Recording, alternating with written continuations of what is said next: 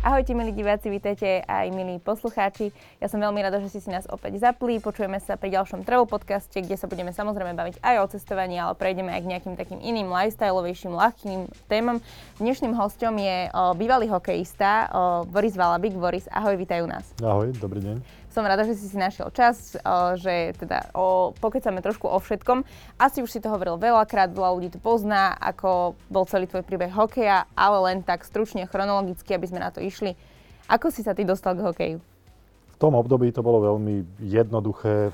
Prišli ľudia z klubu, hokejového klubu, ja som vyrastal v Nitre, takže uh-huh. z mhm. Nitrianského klubu do prvej triedy základnej školy, ktorú som navštevoval. Chodili po školách všade, ale prišli aj do našej školy.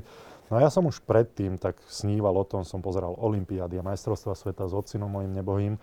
A už predtým som sníval byť jedným z tých chalanov na tom mlade a reprezentovať svoju krajinu. To bola pre mňa taká najväčšia čest, tak vtedy NHL ešte v televízii nechodilo. Takže reprezentácia bolo niečo, čo mňa veľmi lákalo. Takže ja som vedel, že chcem hrať hokej. Ako náhle som dostal, to bol taký malý biely papierik, že príďte v tom a v tom čase na zimný štadión, vyskúšať si, e, zakorčulovať a vtedy to bol naozaj... E, robil sa výber, nerobil sa nábor, že by prosíkali deti, ale prišlo množstvo detí a vyberali a možno ani nie toho, koho prijali, ale potom časom sa to stupňovalo, že do prvej triedy zobrali všetkých tej športovej a potom postupne sa to filtrovalo. Takže tak som sa ja dostal úplne bežne ako všetci moji rovesníci k hokeju. Kedy si začal pocitovať, že to chceš robiť profesionálne a začal si na tom tak mindsetovo makať? Ja som to mal úplne, úplne od začiatku, pretože ja som tento sen, byť mm-hmm. v tej mhm. reprezentácii a reprezentovať svoju krajinu mal úplne od začiatku a ja som ako som hovoril, ja som chcel byť jeden z tých malých panačikov v, tom televízii, v tej televízii, ktorí, ktorí tam korčulujú a nahrávajú si. Ja som ich bral ako hrdinov, mm-hmm. pánov, ako šťastný a, a, a ako nechcem, nechcem menovať, lebo určite niekoho zabudnem, ale to boli pre mňa, to boli pre mňa hrdinovia. Takže ja som to hneď odkedy som si obul korčule, tak to som mal, ale keď sa pýtaš na tú profesionálnu stránku, tak to bolo asi keď som mal 14-15 rokov a, a začali sa ozývať agenti, rôzni, ktorí ma chceli zastupovať. Ja ako mladý chlapec som nevedel, na čo potrebujem uh-huh, agenta, uh-huh. či potrebujem agenta, ktorý ma bude zastupovať. Jediné, čo som vedel, je, čo mi opakovali všetci, že pre mňa bude najlepší odchod do zahraničia, do kanadskej juniorskej súťaže, kvôli tomu, že som veľký, rád hrám do tela a v, na Slovensku jednoducho zaniknem, pretože uh-huh, u nás uh-huh. ten hokej, povedzme si na rovinu, je oveľa mekší uh-huh. ako v zámori. No a pre mňa teda naj, najlogickejší a najlepší krok pre moju budúcnosť by bol odchod do zahraničia.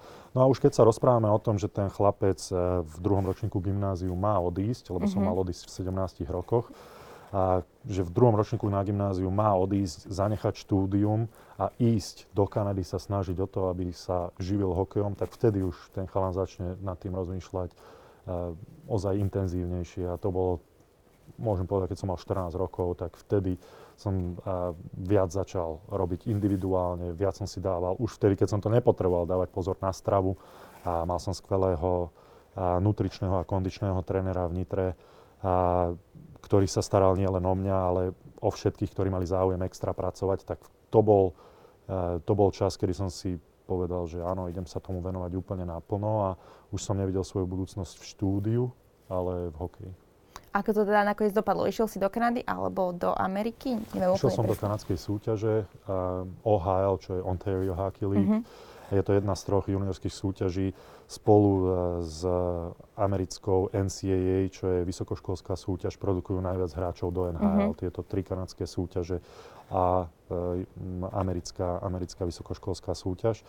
A, takže už keď som tam išiel a vedel som, že budem na očiach tých ľudí, scoutov, tých ľudí, ktorí robia tie rozhodnutia pre týmy NHL v 17 rokoch to bolo, tak som si uvedomoval, že aha, tak nejdem tam len tak, aby som si zahral hokej a už to prestáva byť až tak zábava mm-hmm. a začína to byť snaha o to, aby som sa upletnil v tej enormnej, obrovskej konkurencii, pretože v kanadskej juniorskej súťaži môžu byť síce len dvaja cudzinci, ale tak si vyberajú tých najlepších, mm-hmm. tie kanadské týmy, ktorých môžu dostať do tej Kanady.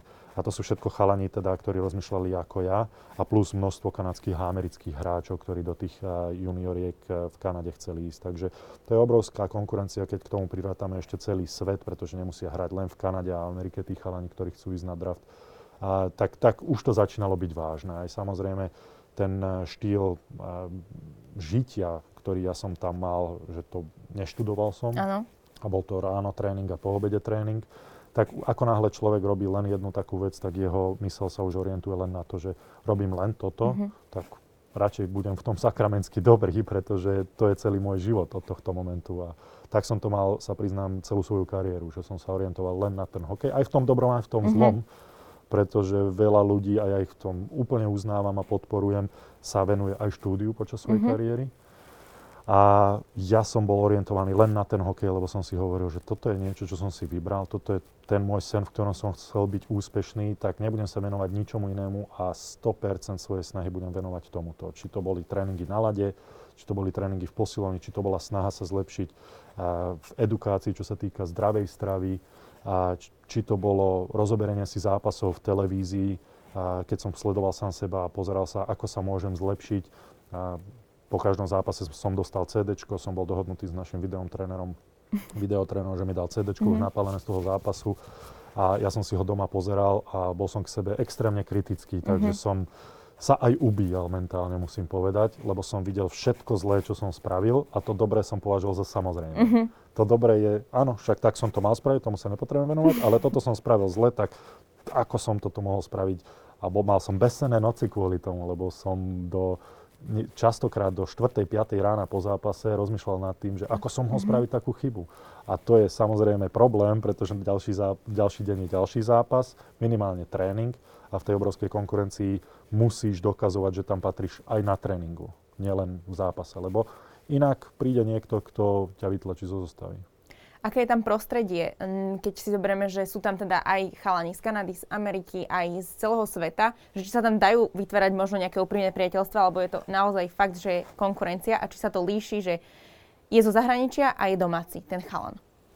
Líši líši. Ja by som klamal, ak nie. Ja, ja sledujem aj správy zo zahraničia, hlavne z Ameriky, keď sa rozprávajú o tej diverzii medzi, mm-hmm. tam je to hlavne na rasovej, a, a ktorá tam existuje, a, na, teda na rasových ukazovateľoch, ale určite sa to týka aj chalanov, a, ktorí tam prídu z Európy a nie je im dané nič zadarmo. A musia v prvom rade ukázať, lebo ako som hovoril, sú tam len dve miesta pre tých mm-hmm. Európanov, musia ukázať, že sú dostatočne kvalitní na to, aby zaberali tieto dve miesta, lebo ak nie, tak nech sa páči, príde niekto iný z Európy. Európa je dosť veľká na to, aby, aby si mohli odtiaľ vyberať, keď sa bavíme na tej juniorskej súťaži. A musí si ten chalan prejsť tým, že budú osočovať to, že je z Európy, že ho budú nazývať Mekkým, pretože tak nás Aha, Európanov uh-huh, vnímajú uh-huh. v tých uh, hokejových kruhoch musí si prejsť eh, tým, že budú urážať jeho krajinu a podobne. A potom je na ňom, lebo je to taká džungla, uh-huh. a potom je na ňom, a, eh, že ako sa zachová. Či sa postaví voči tomu, či to bude brať, či sa obrní humorom, či uh-huh. sa obrní, obrní hrubou uh-huh. silou, či sa obrní ignoráciou. To je všetko na ňom a pomáha to toho človeka určite formovať. A aj mňa to dosť zmenilo a vytvorilo mi to dosť hrubú kožu, ktorú mm-hmm. teraz naozaj využívam vo svoj prospech aj pri tom komentovaní hokeja alebo, alebo iných, iných aktivitách, ktoré mám. Takže no, vo všeobecnosti dalo mi to oveľa viac, ako len eh, vedieť hrať hokej. A sú teda, dá sa povedať, či sú zvýhodnení Američania alebo Kanadenia? A takto ďaleko by som nešiel kvôli tomu, že či ten tréner alebo ten generálny manažér, jeho jediná úloha, v prvom rade neberú to vôbec osobne uh-huh, oni. Uh-huh. A sú to úspešní ľudia, ako náhle sa stanú trénermi alebo generálnymi manažérmi už juniorských tímov. Uh-huh. Ja nebudem rozoberať platy, ale ľudia by boli veľmi prekvapení, koľko tam len tréneri juniorských tímov zarábajú kvôli tomu, že oni majú plné haly. Bo, rozprávame sa o 6-8 tisíc fanúšikov plus uh-huh, podľa uh-huh. veľkosti haly. Čiže ten juniorský hokej je tam obrovský uznávaný. Pre nich je maličké mesto 100 tisíc ľudí, nič iné sa tam nehrá, len juniorský hokej. Mm. To je to, kde všetci ľudia budú chodiť. Takže oni sú ekonomicky veľmi silní. A tým chcem povedať, že úspešní ľudia sa tam aj zgrupujú, ktorí sú aj dobre ohodnotení, a či už tréneri, generálni manažéri. A nemyslím si, že sú znevýhodňovaní Európania to by muselo byť na individuálnej báze, že ten uh-huh. konkrétny tréner nemá hrát Európanov kvôli Aha, tomu, že uh-huh, sú mekí uh-huh. a nie sú zodpovední, to je tam také, také presvedčenie, nevedia dodržiavať tie pokyny tak striktne ako americkí a kanadskí hráči. Je to úplne iná mentalita, úplne iná výchova, nie len v hokeji, ale aj mimo ľadu. A, takže to sa môže stať. Ja som jedného takého trénera zažil, ktorý Európanov nemal rád, ale vo všeobecnosti platí, že ten najlepší si to miesto vybojuje. Uh, asi neviem, ako veľmi je tam čas, možno sa tak pozrieť na okolitý svet a okolitý život. Uh, že, č, uh, ako sa ti páčilo inak v, za, v zámori? To si dobre položil tú otázku, pretože ja som na to čas nenachádzal. Ak niekto, a to som ja, možno boli chalani, ktorí cestovali počas toho, ako boli v Amerike, mm-hmm. ako hovorí, moja jediná snaha bola byť dobrý v hokeji. Takže ja som videl letisko, videl som zimný štadión a videl som kabínu. To bolo všetko z každého mesta. Ja som bol síce v Los Angeles, ale ano. videl som tieto tri miesta. Bol som v New Yorku, ale okrem toho, že som sa popri hoteli trošku pomotal, tak som tam veľa toho nevidel. Takže Býval som v Chicagu, málo kedy som išiel do centra mesta kvôli tomu, že som sa pripravoval na zajtrajší deň a neišiel som sa prechádzať niekde po obchodoch alebo nebodaj opíjať, lebo som vedel, že ja nemám dostatočný talent na to, aby som si to, si to mohol dovoliť. Aby som mohol si dovoliť prísť na 100% nepripravený do tréningového mm-hmm. kempu alebo sa pripraviť na ďalší zápas, čo len na ďalší tréning. Ja som stále musel dokazovať niekomu niečo, celú svoju kariéru, že tam patrím a to patrilo aj samozrejme byť kondične dobre pripravený, mať malé množstvo tuku na testoch, ktoré testujú hneď na začiatku sezóny. Ak by som tam prišiel s veľkým množstvom tuku, už to um, nesvieti dobre na tom ukazovateli, že aha, čo robil tento chalen cez leto trénoval vôbec, ako mm-hmm. sa mhm. pripravoval. Záleží mu na to, aby bol v tom týme. A to isté počas sezóny samozrejme. Každý deň som musel niečo dokazovať. Takže ja nebol som a nepatril som medzi tých cestovateľov, ktorí si dali voľno a išli sa niekde celý deň prechádzať a potom boli rozbití na ďalší deň na tréningu. Ale povedzme teda, že sú tam takí, zrejme, ktorí si vedia nájsť takto čas. Určite. A, a odrazí sa to potom aj na tom, že zostávajú v úzadí, že sú horší? Práve, že nie. Ja som, ak by som mohol niečo napraviť zo svojej kariéry, tak by to bolo presne toto. To je tiež veľmi dobrá otázka, pretože mal som veľmi dobrého kamaráta, spoluhráča, bol to Američan z Aliašky a, a on sa rád, keď aj nehral, tak sa rád išiel poprichádzať. Pamätám sa vo Washingtone, kde sme boli tzv. healthy scratch, že sme nehrali. Uh-huh. A aj napriek tomu, že sme boli zdraví, sme sa nezmestili do zostavy tak e, boli sme spolu na izbe a on sa išiel prechádzať po pamiatkách a išiel si pozrieť Bielý dom, a išiel si Lincolnovú sochu pozrieť a podobne. A ja som radšej zostal, lebo čo ak náhodou ja budem hrať v tom zápase? Mm-hmm. Lebo tam to funguje tak, že na cvičku ideš, a potom sa tréner rozhodne, že či budeš, nebudeš hrať. Trvú väčšinu času sa rozhodne, že hrať nebudeš, ale na tú rozcvičku musíš ísť. Takže ja som stále mal v tom, že čo ak náhodou, tak nebudem sa celý deň prechádzať, budem mať unavené nohy a potom večer pôjdem hrať. Uh-huh. Ale tá chyba, o ktorej som hovoril, je, že ja som si to veľmi mentálne uh-huh. takto pripúšťal. Možno ak by som bol uvoľnenejší, ten hokej by ma aj viacej bavil. Ale tým, že ja som ten, tú hokej, ten hokej bral len ako prvom rade prácu, profesiu, v ktorej na 100% musím uspieť a bol som strnulý, tak si myslím, že som dosť ubližoval aj sám sebe. Mne nejeden tréner povedal, že moja najväčšia prekážka je moja vlastná hlava mm-hmm, kvôli tomu, mm-hmm. že hľadám v sebe len chyby, pozerám, stále sa nimi ubíjam a to, že som príliš upetý na ten hokej. No a ja som to inak robiť nevedel. Ja ak sa do niečoho pustím, tak to potrebujem robiť čo najlepšie a dám tomu maximálnu svoju intenzitu a effort, mm-hmm. ale, ale to bola chyba. To bola chyba. Možno by pomohlo, ak by som mal rodinu už v tom čase, že prídem domov a deti Aha, a manželka uh-huh. trošku vypnúť od toho a musím sa venovať aj iným veciam. A možno by som sa tešil na ten štadión o niečo viac a nebral by som to ako len idem do roboty, v ktorej musím za každú cenu uspieť. Ale v tej dobe, keď som bol mladý chalan, bavíme sa od, ja neviem, od nejakých 17 do 28, 29 rokoch, tak vtedy som to nedokázal. Tam vtedy existoval už nejaký taký mentálny tréner, ktorý riešil akože tú psychiku toho hráča? Existoval, veľa chalanov ho využívalo. Ja som bol na takom sedení len raz. A vôbec to nie je preto, že by som sa hambil, ale nevidel som v tom pre Aha, seba, uh-huh. ale to je len kvôli t- prínosom v tom nevidel pre seba, ale to len kvôli tomu, teraz spätne, keď sa na to pozerám, že som tomu nedal dostatočnú šancu. Uh-huh. Ja som si po prvom sedení, mohol som mať 21 rokov, príliš mladý som bol uh-huh. a povedal, že nie, toto nie je nič pre mňa, ja to zvládnem sám ale hlúposť, pretože mal som si nechať poradiť od skúsenejších. Toto bola jedna z tých chýb určite, čo som spravil, lebo si myslím, že by ma naviedol na tú cestu, ako si to viacej užívať. Lebo nie je normálne, že som hral v najlepšej lige sveta, o ktorej som celý život sníval, aby som tam hral a ja som si to neužíval. Uh-huh, uh-huh. A bral som to skôr, uh, bol som v napätí a bol som v očakávaní a stále som na seba viac a viac prikladal, lebo ten môj, ten môj mindset bol taký, že OK, dostať sa do juniorskej súťaže, byť draftovaný v prvom kole. Bol som draftovaný v prvom kole, teraz dostať sa do NHL týmu. Dostal som sa do NHL týmu, teraz musím sa dostať medzi top 4 obrancov. Dostal som sa medzi top 4 obrancov, musím sa dostať medzi top 2 obrancov. To už mi nikdy nevyšlo, lebo som mal toľko zranení, že to neexistovalo, že by to moja kariéra mohla ustať. Ale jednoducho nikdy som nebol spokojný, nikdy som sa nezastavil, aby som na chvíľku si to užil. Mm-hmm. Ja nehovorím užil tak, že zvolniť, že OK, už nemusím trénovať, lebo to sa stáva chalanom často, ale užiť tak, že mať mentálne z toho radosť. Že uži si ten moment trošku, že chod s radosťou na ten zápas, chod s radosťou na ten štadión a užívaj si to, že, že plníš si sen. To sa mne nikdy nepodarilo a veľká chyba je to. Bol si teda, uh, to sa vraví tak, že draftovaný, v podstate to je taký najväčší ten uh, začiatočnícky úspech, že odtiaľ teda potom pokračuješ do tej NHL? Áno, ja som ospravedlný, lebo nie, nie je samozrejme, aby ľudia vedeli, čo je draft. A draft je výber tímov v NHL, ktoré si vyberajú, myslím, že teraz je to v 7 kolách, keď ja som bol aktívny, tak to bolo 9 kôl, to znamená, že každý tým má v jednom kole jednu možnosť. Mm-hmm. To znamená, že každý rok si ten tým, teraz myslím, že je to 7, ak sa mýlim, ospravedlňujem sa, každý rok si ten tým môže vybrať 7 hráčov, o ktorých má v budúcnosti záujem. Tam samozrejme prebiehajú nejaké výmeny, že e, niektorý tým pošle hráča za kolo v drafte, takže sa môže stať, že v jednom kole nemá jeden tým ani jednu možnosť a ďalší tým má dve možnosti. Uh-huh. Čiže oni si tie výbery v tom drafte môžu vymieňať medzi sebou, tak ako aj hráčov. Stále som tvrdil, že hráč je len tovar pre nich a je len kus mesa, ktorý tak teraz si v Los Angeles vymenili sme ťa do New Yorku, choď.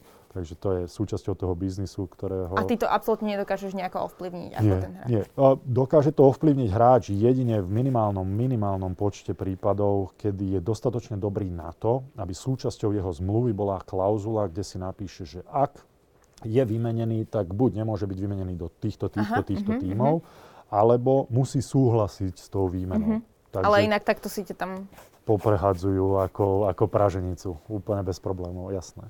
Takže to bolo, to bolo aj také, že ja som príliš všetko analyzoval. Mm-hmm. Ja som bol príliš taký, že som sa na to pozeral, že, e, že toto je povrchné. Áno, dostávame pekné peniaze, ale to za to nestojí, lebo, lebo však narábajú s nami jak s mesom a toľko cestovania. A Ako často si cestoval? No ja už len na štadión som to mal, na zápasový štadión som to... Je zaujímavé, lebo v Atlante, v Atlante som býval, presne si pamätám, 1,9 km od zimného štadióna zápasového, uh-huh. ale okolo, okolo 50 km od tréningového, na ten tréningový mi to trvalo kratšie ako do toho zápasového kvôli tej, kvôli tej obrovskej premávke, uh-huh, ktorá je v tom uh-huh. obrovskom meste. No ale v Chicagu to bola farmárska súťaž, lebo je juniorská súťaž, a ktorá ešte nie ktorá je taká semiprofesionálna. Dostávaš tam, myslím, že 50 eur mesačne, teda pardon, týždenne na nejaké zábavky. To znamená, že nemôžeme sa baviť o tých, o tých peniazoch, o tých zárobkoch, ale potom je e, druhá najvyššia súťaž e, v Kanade a v Amerike je AHL, čo je American Hockey League, sa to mm-hmm. ironicky volá, ale združuje to aj kanadské týmy. A je to druhá najvyššia súťaž e, v Spojených štátoch a v Kanade, ktorá má obrovskú kvalitu a tam už to je profesionálna súťaž. A odtiaľ sa každý snaží dostať do tej najvyššej. Samozrejme sú aj nižšie súťaže, ale tam som ja našťastie nikdy nehral. A potom najvyššia súťaž je tá NHL. Takže ako často som cestoval v tej farmárskej súťaži v tom Chicagu, a som to mal každý deň na tréningový štadión minimálne 40 minút. Takže už len to je cestovanie, akože, mm-hmm. čo robím teraz Nitry do Bratislavy každý deň. Preto mi to možno nevadí, lebo som zvyknutý na tie vzdialenosti. A, lebo vzdialenosť na Slovensku je inak, inak vnímaná ako vzdialenosť v Spojených štátoch, logicky. A e, na každý zápas sme, som išiel buď teda domáci zápas, čo je polovica tých zápasov, sme, som išiel na tento štadión a, a väčšinou sa lietalo a, mm, ak by som to vedel odhadnúť, dvakrát do týždňa určite sa lietalo. Mm-hmm. Určite. A niekedy viac, niekedy menej, menej ale priemere, priemere dvakrát do týždňa určite. A v rámci tých miest, o, ja neviem, Chicago, Atlanta, ako, že kde si koľko pôsobil? To sú, uh, to sú, aha, ty myslíš, že, počas, že koľko som sa presúval, že koľko hej, tímov uh-huh, som v Amerike áno, vymenil? Áno. A toto ja ti neviem povedať. Toto ja, viem, že tie, tie najväčšie boli Chicago, Atlanta, ale potom boli menšie farmárske opäť uh-huh. uh, ako Wilkes-Barre, to bolo v Pensylvánii, potom som hral v Portlande, Portland, Maine ale to je tiež menšie. Providence uh, som si vyskúšal. Bolo nejaké také miesto, kde si mal pocit, že si sa usídlil, že to bolo také stále a že si tam nabehol na nejaký taký možný stereotyp? Že si tam bol dlhšie? Dobrá otázka, ale záľudná, lebo mňa to stále ťahalo domov, ale keď také mesto bolo, tak to bolo Chicago. A kde som strávil aj najdlhší čas a potom Atlanta. Tie ostatné mesta, tie menšie mesta, ktoré som spomenul, tak po, poprvé som tam mal len ročnú zmluvu, tak mm-hmm, som to nebral mm-hmm. ako domov a vedel som, že ročná zmluva znamená na jednu sezónu a je to to znamená 8 až 10 mesiacov. Mm-hmm, Takže som, to človek má problém až sa vybaliť. No to, že či, áno. Že, a, a, ale to je súčasťou toho, to vybalenie sa je súčasťou toho, že idem sa cítiť pohodlne, mm-hmm. takže ten hráč to nesmie vnímať, takže som tu len na chvíľu.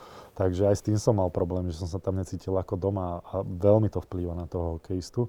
Takže možno Chicago bolo takým mestom, kde som sa cítil najlepšie, pretože som tam bol najdlhšie a mali sme obrovský úspech s týmto tímom, keď sme vyhrali celú súťaž a um, mal som tam aj veľmi dobrého spoluhráča, Ondro Pavlec, ktorý taktiež, tak ako ja hra, začínal v Chicagu, bol brankár.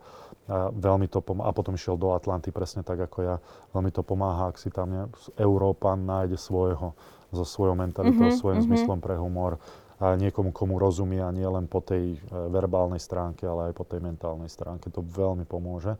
A veľmi som to cítil, keď už som ho nemal pri sebe. A ostatné týmy, v ktorých som bol, som bol dokonca jediným Európanom, tak to bolo extrémne zložité. Mm-hmm. Koľko si bol ty v Amerike celkovo? Myslím, že to bolo 10 rokov. 10, 10 rokov, ale berieme aj Spojené štáty, aj Kanadu mm-hmm, dokopy. Mm-hmm, v Kanade mm-hmm. som bol z toho 3 roky. A uh, v NHL si hral koľko? Uh, v NHL som hral dokopy 3 roky a drvú väčšinu toho som bol ale zranený. To už uh, aj to prispievalo k tej nepohode, ktorú som mal. Ako, ja nechcem znieť negatívne, ano, nechcem, ano. Mhm. nechcem odhovárať ľudí od hokeja vôbec, ale musí ten chalan počítať s tým, že tie zranenia sú niečo, že čo aj napriek tej obrovskej snahe, ktorú on do toho vloží a myslí si, že my sme si tak, nechcem byť vulgárny, a my sme si tak s kolegom rozprávali s Ivom Švárnym, ktorý ešte stále hráva za Nitru. Sme spolu trénovali a to je tvrdopracujúci chalan a mňa to bavilo s takými trénovať, mm-hmm. pretože ťa posúvajú ďalej. Trénovať s niekým, kto zaostáva 50 metrov za tebou, nie je motivujúce. A my sme si tak hovorili, že if this shit won't pay off, akože ak sa toto nevyplatí, hej, tak tri bodky lebo sme naozaj tv- tak tvrdo makali, že sme dúfali, že sa nám to musí vyplatiť, mm-hmm. že to sa musí niekde odzrkadliť, tak, a, taká tvrdá práca. A, a vtedy ale ten človek nepočíta s takým niečím, ako sú zranenia, za ktoré nemôže, hej, lebo to neviem ovplyvniť. Ja som mal trikrát uh, pretrhnutý krížny, predný krížny väz v kolene a uh, bolo to vždy, pot, ale dvakrát z toho to bolo potom v tej NHL kariére, keď mi na to niekto padol. Mm-hmm. Takže to mm-hmm. ja neviem ovplyvniť preto hovorím, že ak by som vedel zmeniť niečo počas svojej kariéry, je to moje mentálne nastavenie. Mm-hmm a v troch momentoch stáť len o pol metra trošku doľava alebo doprava. Bol si na seba aj taký nahnevaný, alebo vyčítal si to, že prečo ja, že proste tak som makala, že mám toľko zranení, čo mi teda uberá možnosti? Všetky možné emócie vo mne prešli. Od hnevu cez plač, cez agresiu, všetko, všetko, to sa nedá popísať tie emócie, ktoré ten človek zažíva, keď lebo ten šport je taký úprimný v tomto, mm-hmm. taký otvorený, že makáš, tak dosiahneš. Mm-hmm. Kašleš na to, nemáš mm-hmm. šancu. Ale tým makaním si dáva človek len šancu uspieť. Mm-hmm. Potom je to aj o šťastí. Bez toho makania to nepôjde mm-hmm. určite. Mm-hmm. Tam stále hovorím, že, že tvrdá robota dáva šancu, ale nezaručuje. Mm-hmm. Ale čo je zaručené, je, že bez tej tvrdej roboty sa človek nikdy nedostane. A v tom je ten hokej taký úprimný, taký otvorený, taký transparentný, alebo šport celkovo, že ak nemakáš, smola príde niekto, kto má mm-hmm. a zoberie ti to miesto, bez ohľadu na to, koľko máš talentu. No a tým, že ja som toho talentu nemal príliš veľa, tak som makať musel. Mm-hmm. A potom je to veľmi bolestivé, ak eh, popri tej, alebo po tej práci, ktorú si človek myslí, že do toho odovzdal, príde niečo, za čo asi, asi môžem povedať, že nemôžem mm-hmm, za tie mm-hmm. zranenia a, a zoberie mu to takto. Hej. Ako ono to nebolo takto, pretože tých zranení bolo toľko pokope.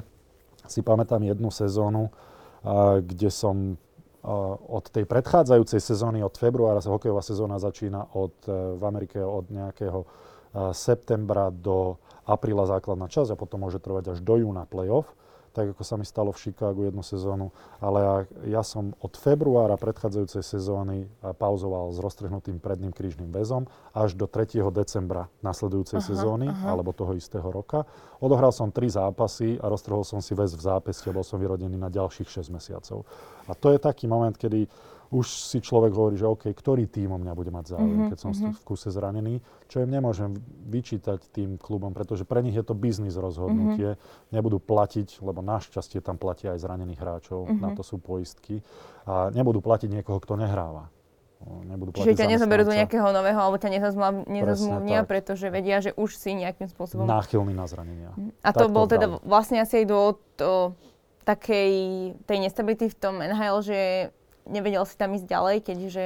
No, žiadny tým už od takého hráča nebude mať záujem, už by som musel byť ozaj fenomenálny hráč, uh-huh. výnimočný hráč, uh, ktorý, ktorý by dokázal prežiť toľko zranení a aj tú nálepku toho uh, rizikovo zraneného hráča, uh, ktorú tie týmy určite vnímajú, pretože, ako hovorím, je to biznis, ten generálny manažer sa zodpoveda znova niekomu, keď podpíše takého hráča a ak je zranený, tak bude musieť vysvetľovať. Veď, ale on už mal históriu tých zranených. Tak, uh-huh. Je zranený znova, to nie je žiadne prekvapenie. Prečo si ho podpísal na 700 tisíc dolárov? To nie sú malé uh-huh. peniaze. Takže, takže jednoznačne, jednoznačne. Ja si pamätám, sa to podpísalo na mojej kariére a, a ja nenávidím výhovorky, pretože výhovorky má len pre, ten, kto prehral. Hej, víťaz nemá výhovorky.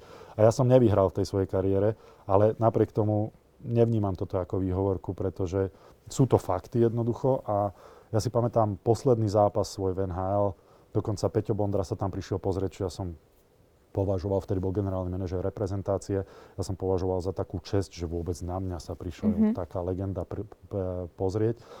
No a veľmi sa mi darilo, to bolo obdobie, kedy som odohral síce len 23 zápasov v NHL kvôli zraneniam, najprv členok som mal, zranený, to som bol na 6 týždňov mimo hry, potom som sa rozbiehal a potom mi e, protihráč e, padol na koleno v tom zápase v Washingtone, to bol 23. zápas e, od toho zranenia s členkom a vtedy sa mi hralo výborne, asi najlepšie počas svojej mm-hmm. kariéry a už som sa konečne cítil, že už som udomacnený v NHL. Už som sa bavil tým hokejom viac, už ma to viacej bavilo celkovo, chodiť na ten štadión, keď sa človeku darí niekde, tak ano. je to úplne iná energia, ako keď sa trápi. Takže už si hovorím, že konečne som súčasťou toho, čoho som chcel mm-hmm. byť a už začínam mať tú pohodu napriek tomu, že som na seba extrémne striktný. Tréneri boli spokojní, Takže všetko išlo ako má byť a, a potom môj protihráč Pavel Kubina, Čech, veľký silný obranca, niekedy v NHL, skroščekoval Sergena, Sergeja uh, Semina, neviem, či sa volá Sergej, asi nie. Uh, Sem, Semina, ruského útočníka, veľmi kvalitného Washingtonu pred branou a ten mi prilbou prerazil koleno v podstate na druhú stranu. Ako náhle som padol, ale ja som vedel, že niečo je zlé mm-hmm. a mhm. obrovský strach a to boli tie emócie, že teraz Nevedel som, či sa mám hnevať, nevedel som, som skúšal ísť ešte znova na ľad, ale samozrejme, že jablčko mi vybehlo, keďže ten vest to nemal ako držať, tak mi vybehlo z kolena. A zrútil som sa na ľad a vtedy som vedel, že je naozaj zle. Takže to boli tie emócie, že som sa v kabíne, lebo lekár príde, pozrie sa mm-hmm. na mhm. teba, no to už, to už je na operáciu, rátaj 6 až 8 mesiacov, že bohužiaľ. A, a odíde sa starať áno, o chalanov, ktorí áno, sú áno. stále v hre. Takže ja som tam zostal úplne sám, sám a pamätám si tú emóciu, že som sa rozplakal v prvom rade. Volal som uh, ocinovi nebohému a, a to, to sa nedá. Našťastie som takú emóciu odvtedy, mm-hmm. takú beznádej a takú, že čo teraz e, nezažil odvtedy. Ja dúfam, že ani nezažijem, pretože nie je nič horšie pre človeka, ktorý chce to mať pod kontrolou, ako keď to mm-hmm. nemá je to stra- mm-hmm. a nemá s tým čo ovplyvniť. spraviť. Nemá to ako ovplyvniť. Takže to bol v podstate koniec NHL? To, bola, to bol posledný zápas v NHL, a pretože to už bolo ano. zranenie, ktoré každému týmu povedalo, OK, tak ten chalán bol zranený asi 5 krát za 3 roky. A. To už, to už niečo to znamená. Čo v takej situácii si robil? Čo teraz, ako, že ty si skončil, vedel si, že proste v NL už nezostaneš, takže aký je postup?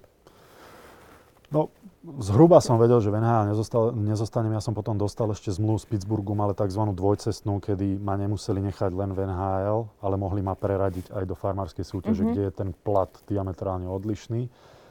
A um, to bola tá sezóna, kedy som ja, um, to, tu som spomínal, kedy som pauzoval od mm-hmm. februára, vrátil sa v decembri a zranil si. Uh, takže to nebolo, ešte, mm-hmm. ešte nestačilo s tým kolenom, takže tam bola ďalší, ďalší taký úder. A, a to už bola úplná beznádej. E, to už si pamätám, že som sa z toho dostával minimálne 4-5 mesiacov, kedy som bol úplne odovzdaný. Lebo to išlo z toho extrému, že spravím čokoľvek preto, aby som uspel do toho, že kašľam na to, však ja mhm. čokoľvek spravím, tak som zranený a jednoducho mi to nie je pria- dopriate. Takže vtedy to bolo, vtedy bolo potrebné obrovskú psychickú silu mm-hmm. sa z toho povzli, po, povzdvihnúť a, a povedať si, že nelutuj sa a ideš ďalej a ešte to vyskúšaš. Ale to bol taký začiatok konca. Mm-hmm. To už bolo uh, tieto dve zranenia, to koleno a to zápestie, to bol taký začiatok konca. To sa tak reštartoval ešte v Piešťanoch, uh, to bol myslím rok 2013 alebo 2014, keď som prišiel na takej báze, že od zápasu k zápasu nepodpísal som zmluvu na celú mm-hmm. sezónu, ale dohodli sme sa, že koľko zápasov odohrám, toľko si zarobím, dohodli sme sa na nejakej sume na zápas a s tým, že je to tam ako keby na rozohratie sa a mm-hmm. budem čakať na nejakú ponuku z lepších mm-hmm. tímov. A prišla ponuka zo švédskeho tímu, kde som mal odlietať. A mal som tam odlietať v nedelu a dozvedel som sa to týždeň dopredu v nedelu, takže som mal týždeň na rozhodnutie, či budem hrať zápasy v ten, uh, v ten týždeň, alebo nebudem hrať. Mm-hmm. Ja som taká povaha, že no, musím hrať. Musím hrať, lebo by to bolo lenivé, Áno. ak by som nehral. Ale samozrejme, že v útorok som sa zranil a roztrhol si znova predný krížny väz v kolene, takže som necestoval do žiadneho Švédska, do žiadneho Linčepingu a to už bol absolútny koniec. A vtedy som, po tomto zranení už som bol rád, že si ma vôbec všimol tým z Kazachstanu, ktorý mi dal príležitosť. A tam už to bol horor. Čo, čo, čo si mám predstaviť? Ja som bola prekvapená, pretože o, ako keby o Kazachstane som nikdy nejako veľmi nepočula, že aj pre nás pre Slovensko je taká turisticky ako keby nejak nepromovaná o, mm-hmm. oblasť sveta mm-hmm. a potom som si to pozrela, je to veľmi zaujímavá krajina, že ako si to hodnotil, byť v Kazachstane? Z NHL si išiel do Kazachstanu. Presne tak a počas zo pár rokov, čiže ten, ten pád bol extrémne strmý a to moje nastavenie mysle, naozaj sa to podpísalo podpísalo sa to na mne v tom zmysle, že som videl, ako tá starostlivosť od toho hokejistu môže fungovať na tej najvyššej svetovej mm-hmm. úrovni v NHL. Aká je krajina, infraštruktúra, možnosti stravovania sa v tej krajine a všetko, čo s tým súvisí. A potom som išiel do krajiny ako Kazachstan počas zo pár rokov a bol to obrovský šok, aj kultúrny, aj čo sa týka tej starostlivosti o hokejistov, aj čo sa týka cestovania, aj neviem, kde by som začal. Každý, a ja viem, že každý, kto hral v Kazachstane, mi úplne dobre rozumie a teraz sa smeje, že áno, ani ja by som nevedel, kde začať, pretože či sa bavíme o cestách, akom stave sú Amerika versus mhm, Kazachstan, mm-hmm. alebo sa bavíme o dopravnom prostriedku, ktorý ten tým tam má doniesť Amerika versus Kazachstan. Alebo sa bavíme o reštauráciách, kde ti na menu ponúknú psa a koňa že to stravovanie, aké je, hej? Všetko, teraz. A tak, všetko. Takže tam si sa ako stravoval, dajme tomu, že prispôsoboval si sa tam teda tomu? Uh, no psa a konia som nevyskúšal, priznám sa. Uh, to, na to som nemal, aj keď som to mal v tom, v tom uh, lístku, ale uh, v, tom, v, tom, uh, v tej ponuke, v tej danej reštaurácii, ale, ale vybral som si stále. Išli, stále sme s chalami, našťastie sme tam boli piati Slováci v tom týme konkrétnom, o ktorom hovorím a, a chodili sme stále do tej istej reštaurácie a nejako sa to prežiť dalo, ale naozaj som to bral len ako uh, nejakú brigádu. Aha, a nevedel uh-huh. som sa, naozaj som sa nevedel dočkať domov. domov. Je to krajina, kde je v lete plus 40 stupňov, v zime minus 40 stupňov.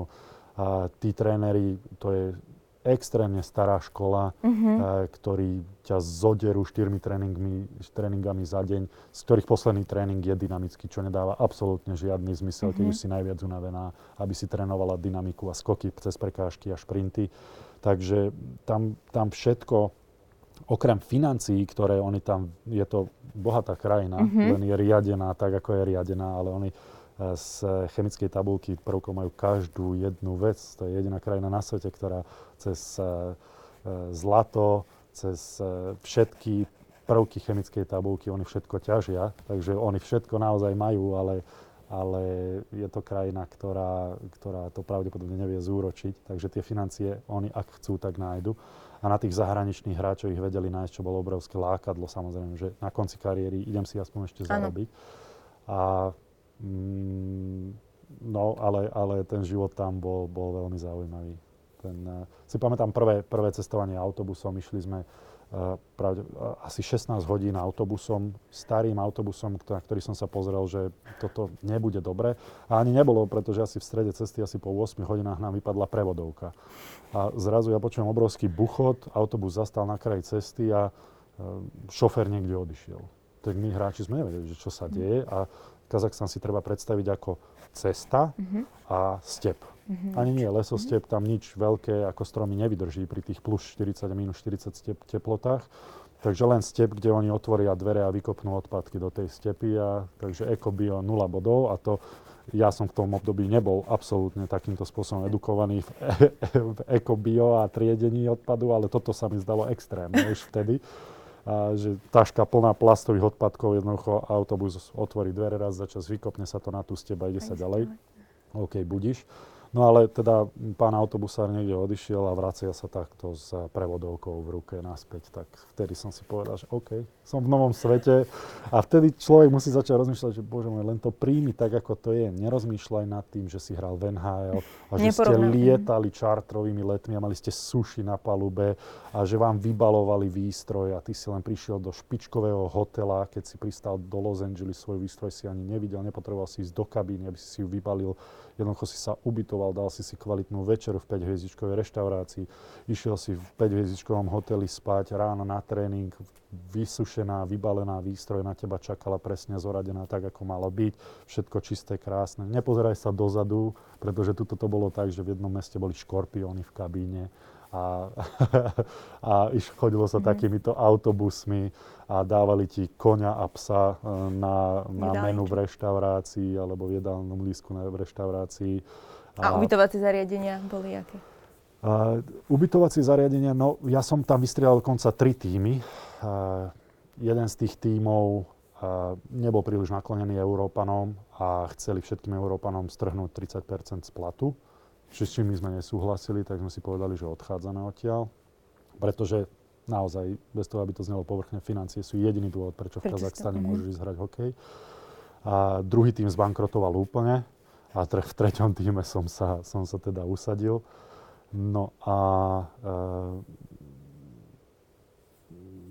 aká bola otázka? Že aké boli ubytovacie zariadenia. Hej, asi sa... Úplne, keď sa mi to vráca, tak ubytovacie zariadenia, áno.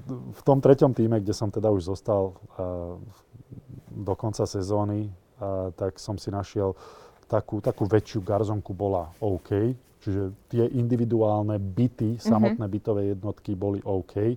Čo sa týka panelákov na pohľad úplná katastrofa. Myslím si, že od 1970. bez preháňania sa s nimi ani nepohlo. Mm-hmm. To bolo niekedy tak, že balkóny boli zamrežované, aby sa na ne nevstupovalo, pretože statik to mm-hmm. pravdepodobne už zavrel. Uh, okná niektoré vyplnené sadro, uh, teda cardboardom, to znamená, že krabicami. Mm-hmm. Uh, kvôli tomu, že ľudia pravdepodobne nemali na to, aby to zasklili, ale pri tých minus 40 v tom byte to musela byť zábava.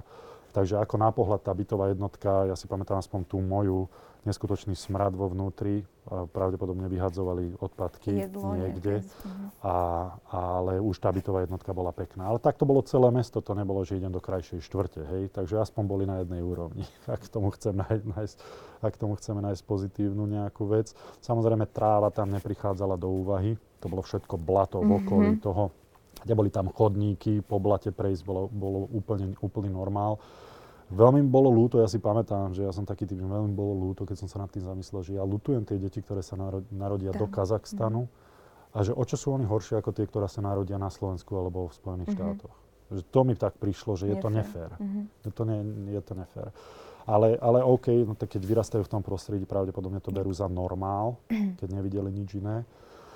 A, takže, ale tie týmy predtým, ešte sa vrátim k tomu, tak tam to boli e, staré e, vojenské ubytovne, kde bola jedna ubytovňa a celý tým tam mal doslova vojenský režim a celý tým tam, volá sa to báza, A celý tým tam musel byť ubytovaný a jednoducho striktný budíček, striktný spoločný odchod na štadión, Zase tým autobusom. Hej, a, tu, to už tým autobusom, tým, to sme mali vo vlastnej réžii, ale áno, v niektorých tímoch sa spoločný autobus, ale keď to bolo blízko k štadiónu, tak uh, sa to riešilo, mm. tak sa to riešilo uh, buď osobným alebo autobusom.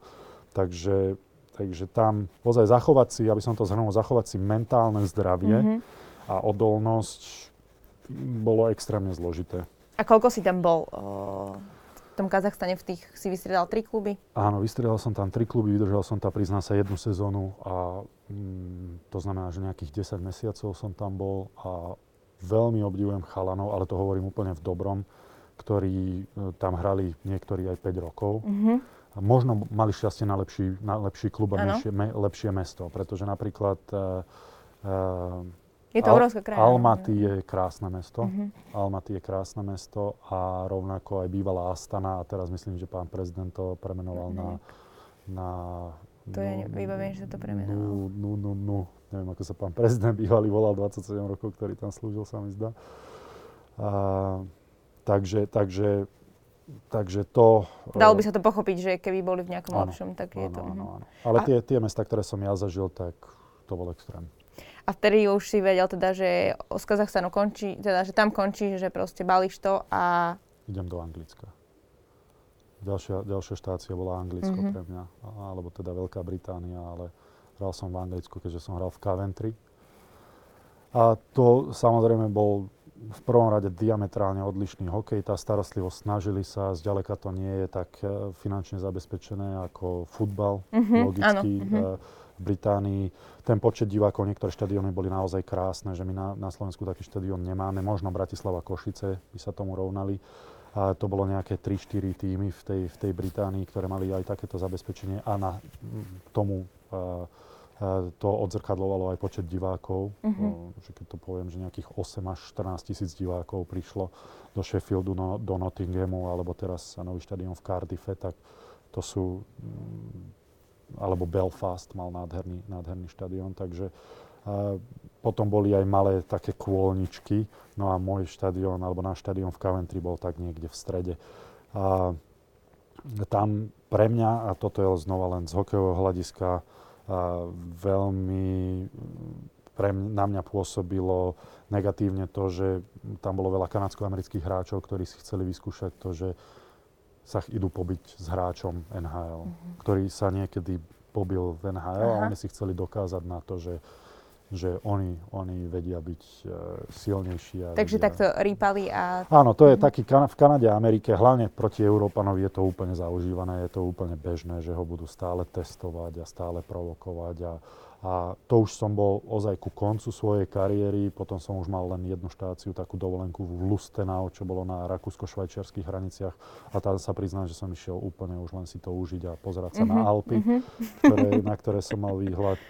A m, mm, takže táto, táto etapa vo Veľkej Británii bola naozaj, to bolo podpísané takým, že nemal som radosť z toho hokeja, pretože to bol znova taký boj ako na začiatku v Amerike. Mm-hmm. Ten starý old school hokej, kedy sa tam chalani išli vraždiť a ja som mal byť toho súčasťou. Takže som to tam vydržal jednu sezónu, ale a už ma to tam už tak od... uh-huh, už, už som bol aj starší, aj som si nemyslel, že si to musím dokazovať. Hej. Ako na začiatku, keď som mal 17-18 rokov, som vedel, že prídem ako mladý Európa niekde do juniorského týmu a, a budú ma, ma tam testovať. Uh-huh. A každý ma predtým vy, vystrihal, pretože som mal takmer 2 metre.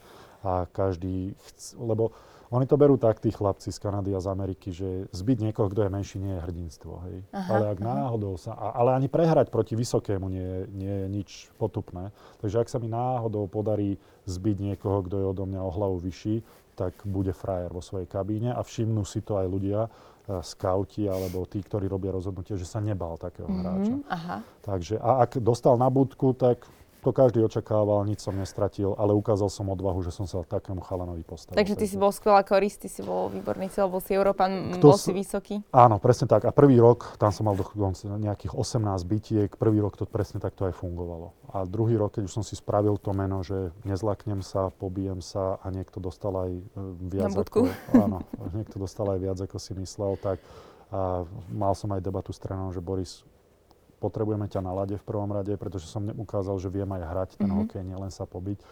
A potrebujeme ťa aj na lade a nemusíš si už dokazovať nikomu istému, že, nikomu inému, že sa pobiť si ochotný, mm-hmm. ak je to treba a že sa nebojíš. Takže to je veľmi dôležité aj na tom trénerovi, že ako to uchopí a ako sa s tým mladým hráčom, ja som mal v tom druhom roku v kanadskej juniorke 18 rokov, a tak to je veľmi mladý chlapec na to, aby mohol tieto rozhodnutia robiť sám a aby vedel odhadnúť, že či ešte má dokazovať tým ľuďom, že sa nebojí, alebo už to dokázal a teraz si bude vyberať svoje miesta, kedy sa pobije. Kedy je to predtým prospešné, kedy by mu to mohlo ublížiť. A potom sa to on postupne v tej kariére naučí e, rozdielovať, že kedy áno, kedy nie. A to je úplne pre mňa nový pohľad, lebo nikdy by som nepovedala, že to že tie bitky na lade hrajú takú obrovskú rolu, či už pri skautoch, pri hráčoch, pri vyberaní, proste, že to má normálne ako keby nejakú, nejaký plán, nejaký program, že to sa to takto berie. Myslela som si, že to je možno iba agresivita, že to je proste nepochopenie, že to je len akože nejaká zábavka, alebo teda hm. možno niekedy chyba, ale očividne to hrá dosť Hrá, hrá to rolu. dosť veľkú rolu. Zober si, že tvoj tým vyhráva 5-0 uh-huh. Mhm. a vtedy pôjdeš sa s niekým pobiť alebo nie. Pre teba to nič nemení, uh-huh. ale ten druhý tým chce dokázať poprvé, že sa neuspokojí s takým ano. výsledkom, ukázať, že nie sú spokojní s tým výsledkom potupným a po Nejakú tretie, silu možno. Áno, a po tretie to má obrovský vplyv, a ja poviem aj jeden príklad, obrovskú možnosť zmeniť momentum celého toho zápasu. A keď sa tí hráči začnú sústrediť viacej na tie bitky, možno sa začnú báť, a nesústredia sa až tak na ten hokej. A dva príklady, dokonca my sme hrali, e, toto bolo na, v juniorke, v juniorskej súťaži, sme hrali proti týmu, v ktorom, proti ktorému sme vyhrávali 5-0 v druhej tretine. A ten tým, samozrejme, že ich k tomu naviedol tréner, aby s tým zápasom niečo spravili. Uh-huh. A čo už oni spravia, to už ten tým dobre vie. A začali sa byť každé jedno striedanie. Najprv samozrejme chalani, ktorí boli bitkári, potom chalani, ktorí sa vedeli pobiť, potom tí, čo sa nevedeli až tak pobiť, až takí, ktorí v živote nezahodili rukavice. A každé to striedanie sa niekto pobil. My sme ten zápas prehrali 5-6. Pretože z nášho týmu každý sa začal sústrediť, že kto ma teraz zdrapí, kto zahodí rukavice. Mm-hmm. Začali sa báť súbojov a úplne to zmenilo momentum toho mhm. zápasu. Mm-hmm. A my sme dostali od toho momentu, ako oni sa začali byť každé striedanie 6 gólov, na ktoré sme nedokázali. Takže my sme zo stavu 5-0 prehrali ten zápas 5-6. Takže na bitkách. Len kvôli bitkám, len mm-hmm. kvôli tomu. A to je krásna ukážka toho, aké tie bitky vedia zmeniť momentum toho zápasu. A ďalšia ukážka, ako tá sila alebo prejav tej agresie vie zmeniť ten priebeh toho zápasu, bol tým, o ktorom sme aj vedeli, že sa o to bude pokú, pokúsiť, pretože im to vyšlo pokúšať, pretože im to vyšlo 2-3 zápasy predtým, ktorý absolútne nemal talent na to, aby nad tým týmom, v ktorom ja som hral, vyhral. To bolo už na farmárskej súťaži v Chicagu, kde my sme mali jeden z najlepších tímov a ten rok sme dokonca aj vyhrali celú tú súťaž. A prišiel tým zo Syracuse a plný bitkárov. Uh-huh. A oni nemohli nám konkurovať nejako na lade, ale čo robili je ešte na rozcvičke, si vyhliadli, lebo tam je striktne, aby neprešli červenú čiaru na rozcvičke, aby no, u nás tiež nefunguje. Vidím chalanov sa korčulovať po celom, po celom lade, a, či pred tretinou alebo na rozcvičke. A je to u nás tolerované, v Amerike v žiadnom prípade, ale oni práve to využívali, že mali veľa bitkárov, veľa silných, mocných chlapov v týme a na schvál prechádzali tú červenú čiaru a prišli a na rozcvičke niekoho sekli. Samozrejme to znamená, že celá, celé týmy sa dajú dokopy a tým, že oni mali oveľa viacej tých tough guys, mm-hmm. tých enforcers, tých, tých bitkárov ako my, tak u nás tí technickí hráči sa zlakli. Mm-hmm. Čo to znamená, keď sa hokejista zlakne, začne odhadzovať viacej od seba puky, nerobí tie do, správne rozhodnutia, ktoré by v pokoji robil. Áno. Ten strach je úplne prirodzený, alebo skôr ten rešpekt, mm-hmm. alebo tá obava z toho, že niekto ma napadne, sekne, zákerne. To, že tuto v podvedomí mám, podvedomí že... to tam ten hráč má. Či sa bude tváriť, že s ním to nič nerobí, to je len, to je len divadlo. Mm-hmm. Každý jeden hráč, ktorý má púd seba záchoviť, to je každý človek, tak bude vedieť, že toto teraz zákon za mnou korčuje šialenec, ktorý má históriu v tom, že nemá problém seknúť niekoho cez nohy alebo uh, dať mu lakeť do hlavy. Má to ten hráč v hlave a vyhrali nad nami ten zápas, napriek tomu, že oni boli úplne posledný tým, katastrofálny tým, posledný tým v tabulke a my sme boli prvý, najlepší tým v lige. Ale prehrali sme a dokonca sme hrali doma. Takže, takže to bol druhá taká ukážka, kde bitky a agresivita v hokeji hrajú veľkú rolu. Keď si sa presnul o Kazachstan, Anglicko, Rakúsko, tak už si teda skončil? po Rakúsku som skončil, dovolenková destinácia v Lustenau, to som končil ja svoju kariéru a nielen pôsobenie v tomto týme na Vianoce. Tým ma poslal domov, bol som zranený samozrejme, ako inak eh, počas, tej, počas tej, toho krásneho eh, krátkeho pôsobenia. Odchádzal som v júli, a júl, august, september, október, november, december. A decembri som prišiel domov, kde nás pustili, čo som sa veľmi tešil, lebo som dlho nebol doma na Vianoce, ale na nejakých 10 dní nám dali voľno, mm-hmm. nehrali sa žiadne zápasy. A keďže som bol zranený v tom dovtedajšom priebehu tej sezóny, tak mi volal majiteľ klubu, s ktorým som mal veľmi korektný vzťah a pýta sa ma, že Boris, že zranili sa nám traja cudzinci, maximálny počet cudzincov bolo 5, tej rakúskej, druhej rakúskej, to bola druhá rakúska liga, sa na tých cudzincov naozaj spoliehali, pretože to mali byť rozdieloví hráči, to mali byť ťahúni toho týmu. Takže opäť veľmi podobná situácia, kedy sa legionári museli starať o celý tím a kvalita legionárov dosť úzko bola spätá s kvalitou celého týmu. Inými slovami, ako dobrí legionári, tak dobrý tím. No a im sa zranili traja legionári a ja som bol štvrtý, ktorý bol taký, že injury prone, mm-hmm. náchylný na zranenia. A le, úplne korektne sa ma opýtal, že či si myslím, že vydržím zdravý do konca sezóny. No a samozrejme, ja som mu na to nemohol povedať, že 100%, mm-hmm. alebo že vôbec som mu nemohol povedať, že si to myslím Jasne. a vôbec som mu už nemohol dať záruku. A tak mi povedal, že bohužiaľ, že Boris je mi veľmi to lúto, lebo sme mali naozaj veľmi mm-hmm. korektný kamarátsky vzťah, ale že budeme musieť zrušiť kontrakt, ak mi to nevieš zaručiť a budeme musieť nájsť niekoho iného úplne som to chápal, opäť biznis rozhodnutie. Hej. Vôbec som to nebral tragicky, pretože to už bolo taká fáza v mojom živote. Že našťastie to bolo aj cez Vianoce, kedy mne, pre mňa Vianoce veľmi veľa znamenajú. Mhm, Ten mm-hmm. čas strávený s rodinou, hlavne keď som nemal tú možnosť predtým. Veľmi som sa tešil, že som Bože. doma a vôbec sa mi nechcelo ísť už naspäť do Rakúska. Mal som mm-hmm. doslova, z toho, doslova z toho traumu že budem musieť odchádzať. Už, už, po prích, už pri príchode na Slovensku mm-hmm. som sa obal, že bože, že vedia sa musím ísť mm-hmm. naspäť. Takže, a to som mal vždy pri odchode do Ameriky, do Kanady, to je jedno, do Kazachstanu, bože môj, jasné. Takže to som mal pred každou sezónou, hlavne ku koncu svojej kariéry už sa mi vôbec nechcelo nikde odchádzať a lietať. Doteraz mám traumu z lietania a kvôli tomu, že to mám v hlave zaužívané. No ale tak sme sa rozhodli teda, že ten kontrakt rozviažeme veľmi korektne, sme sa dohodli aj na odstupno, aj na všetko. Doteraz len, len mm, pekné okay. spomienky aj na pána majiteľa, v ktorom som stá, s ktorým som stále v kontakte, aj na ten klub, na to mesto s tým krásnym výhľadom na, na Alpy, všetko ako má byť. A vtedy som si povedal, že dosť. A to, bolo, a to vianočné obdobie tomu mm-hmm. veľmi prospelo. A neviem, či by som to isté spravil rozhodnutie, ak by to bol maj, jún, mm-hmm. po sezóne, Neviem, či by to bolo to isté rozhodnutie, ale som rád, že som to spravila. Kvôli, práve kvôli tej neistote, ktorú hokej ponúka, všetko, všetko tie zranenia a to, že dostanem zmluvu. A kde vôbec? Čak som hral v druhej rakúskej súťaži. Mm-hmm. Kde teraz prídem? Na Slovensko, ktoré v tej dobe nemalo dobrú mhm. históriu mm-hmm. platenia, vyplácania, výplat. Alebo pôjdem do Polska, Polsko tiež neznie bohvie ako lákavo možno do Maďarska, kde sa, kde sa mm, zo šťastí, mm, možno v Česku, aj to už som nevidel pravdepodobne. Takže, takže už sa mi to zdalo všetko. Racionálne som si vyhodnotil, kedy tá láska k hokeju, uh, už, ju, už ju skôr predbehla tá bolesť, ktorú som mm-hmm. mal z každého tréningu a zápasu. Pretože tie kolená, za to, že som sa vyliečil a mohol som znova hrať, neznamenalo, že som bol zdravý. Hej. Mňa to trvalo minimálne 30 minút v každom tréningu, aby som sa zahrial a aby som necítil bolesť vôbec v tých kolenách. A to cez bolesť nie je žiadna zábava. Takže som si, som si to tak porovnal, som si sám so sebou sadol, rozhodol som sa a odvtedy som sa nepozrel späť a myslím si, že to bolo správne rozhodnutie. Ale tá neistota hlavne, to som chcel povedať, že tá neistota počas tej kariéry ma priviedla potom do policajného zboru, čo každý sa čudoval, že prečo hokejista ide do policajného zboru. Ja to... Teraz tie mm-hmm. profesie úplne odlišné, že človek je profesionálny hokejista, musí urobiť obrovský proces, asi premenu a ide normálne do práce, ktorá je štátnej správe je to proste... Takže aj pre teba je to nepochopiteľné. Hodinu a... Áno, áno. to ako keby, alebo ešte, ešte mi k tomu privedal, že keby si išiel možno ešte robiť učiteľa niekam, tak tak akože je to...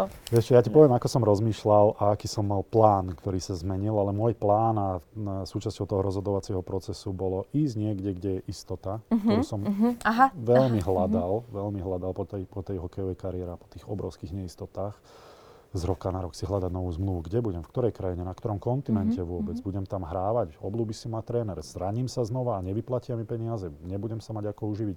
Takže to boli všetko súčasťou toho rozhodovacieho procesu. Som hľadal istotu a potom som hľadal niekde, kde nebudem musieť sedieť v kancelárii, mm-hmm. ale budem aj fyzicky aktívny. Práve preto ja som chcel ísť do PPU, čo je pohotovostný policajný útvar, mm-hmm. tzv. kukláči.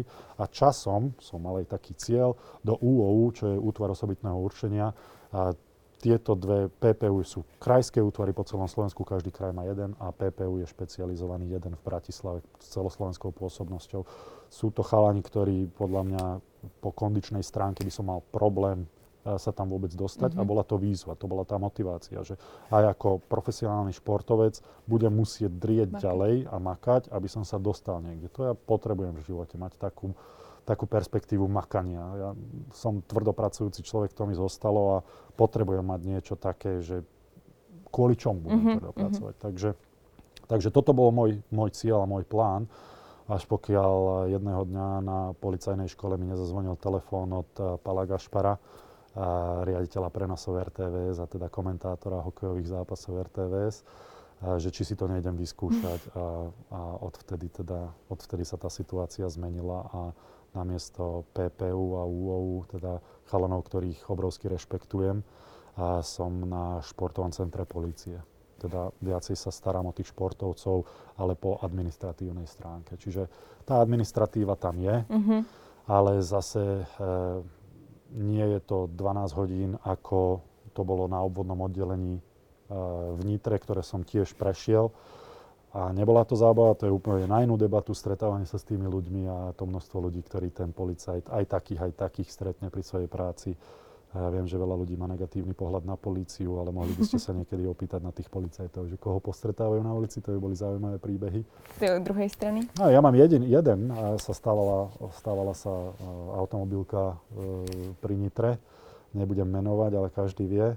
A bolo tam množstvo krádeží, káble sa kradli a to by, to by si neverila, čo ľudia dokážu zobrať. To, ale prichytili jedného takéhoto pána, doslova môžeme už povedať oficiálne, že zlodeja, pretože bol prichytený pri čine. Nebolo potrebné žiadne vyšetrovanie. No a my sme išli pre ňo, mali sme za úlohu si ho zobrať a zaniesť na obodné oddelenie, mm-hmm. spísať s ním papiere a podobne, celý proces. No a, a pán, a pán tak na mňa pozerá. Pán Valábik, to ste vy? A že, záleží na tom, pane. No ja sa len čudujem, že vy sa nehambíte, že ste sa na toto dali. A tu sa bavíme o zlodejovi, Áno, hej, ktorý je prichytený pri čine. Takže, takže ten, ten pohľad mňa, mňa zarazil aj tým, že ja som mal vždy veľkú, veľkú úctu a veľký rešpekt voči policajtom, veď som konec koncov vy, vyrastal v Spojených štátoch. Takže, takže ono, ja som si vážil, že na Slovensku to nefunguje tak, že musí mať ruky na volante a triasť sa mm-hmm. doslova a policajt pristupuje k tebe tak, že má ruku. ruku na zbrani, ale že je tu ten ľudský prístup a ak som ja normálny k tým policajtom na Slovensku, tak oni sú normálni ku mne. A, takže ja som mal ten pohľad na policiu úplne iný, ale vidím, že na Slovensku je diametrálne odlišný, ako na čo ja som bol zvyknutý. Moja ďalšia otázka bola, či teda niekto spozná, takže si takto mm, odpovedal ešte dosť vtipnou a zároveň možno trochu smutnou príhodou. Áno, áno, smutnou, vtipnou, presne ako hovoríš. Ja som bol, ja som bol jeden z tých chalanov a jeden z tých, jeden z tých ľudí, ktorý pôsobil na ulici a, a mal tú prvú, ten, ten styk s občanmi na starosti. A tým, že, že ľudia si neuvedomujú rozdiely v tej polícii a vidia, že policajt a on je vš- za všetko mhm. zodpovedný, mm-hmm tak samozrejme my sme si na tej ulici vypočuli aj to, čo práve povedal policajný prezident. Takže čo, čo my sme s tým mali mm-hmm. spoločné. Takže ľudia to nevedia rozdielovať, nevedia, čo je dopravná policia, čo je poriadková policia, čo je, uh, ja neviem, zbor väzenskej justičnej stráže, mm-hmm. alebo železničná policia. Ľudia to majú, alebo čo je nebodaj NAKA, čo je nebodaj funkcionári jednotliví, oni to majú všetko zaškatulkované jedno. ako jedno a samozrejme tí chalani a tie dievčence na tej ulici si to vypočujú všetko, mm-hmm. pretože oni prichádzajú do kontaktu s tým nahnevaným vodičom, ktorý je rozčúlený, že mu niekto dáva pokutu, lebo prekročil rýchlosť len oh, o 100 km za hodinu, tak to je chyba toho policajta a podobne. Takže ja to vidím trošku triezvejšie a veľmi, veľa mi to dalo. A, ale aj predtým ja som nikdy nemal problém s policiou, keď som sa k ním slušne správal. A hlavne som vedel, že keď ma zastavili, tak ma zastavili z nejakého dôvodu. dôvodu. A buď je ten dôvod to, že kontrolovali niečo, to znamená, že som nemusel nič porušiť, ale oni to mali v pláne, nemám čo skrývať, bez problémov. Alebo to bol dôvod, že som mohol ďakovať, že som odišiel s takou pokutou, ako som odišiel. Ako som, ako Oni boli ešte ústretoví, áno. Áno, lebo to je všetko o prístupe. Takže, takže, takže áno, bola to zaujímavá a veľmi poučná skúsenosť v tej policii a po majstro, ja som robil úplne, ako som hovoril, tu, ten prvý kontakt s občanom a potom som musel ísť do kancelárie po uh, majstrovstvách sveta. Lebo to už, sa, to, už sa, to už sa nedalo a to už bolo všetko len... Uh, ja som chcel byť policajt na tej ulici, ja som mm-hmm. nechcel byť valábik. Mm-hmm. A to už sa nedalo nejakým spôsobom, keď ťa ľudia spoznávajú a ja nie som bezcharakterný človek, ano. ktorý mm-hmm. chce rozdávať pokuty alebo chce robiť ľuďom zle. Uh, jedni ľudia na ulici by si zaslúžili oveľa viac a niektorí mm, ľudia by si nezaslúžili ani to. Takže ja som chcel byť policajt a chcel som byť férový a korektný voči ľuďom, ale to sa nedalo s tým, že každý ťa mhm. spoznával prierez celou takou kariérou, aspoň tak čiastočne nám dneska poskytol Boris Valabík. Ďakujem veľmi pekne za príjemný rozhovor. Som rada, že si si našiel čas a držíme palce vo všetkom. Ďakujem pekne a dovidenia. Vy samozrejme nasledujte aj na Instagrame, na všetkých sociálnych médiách a vidíme sa opäť o týždeň. Majte sa krásne. Čaute.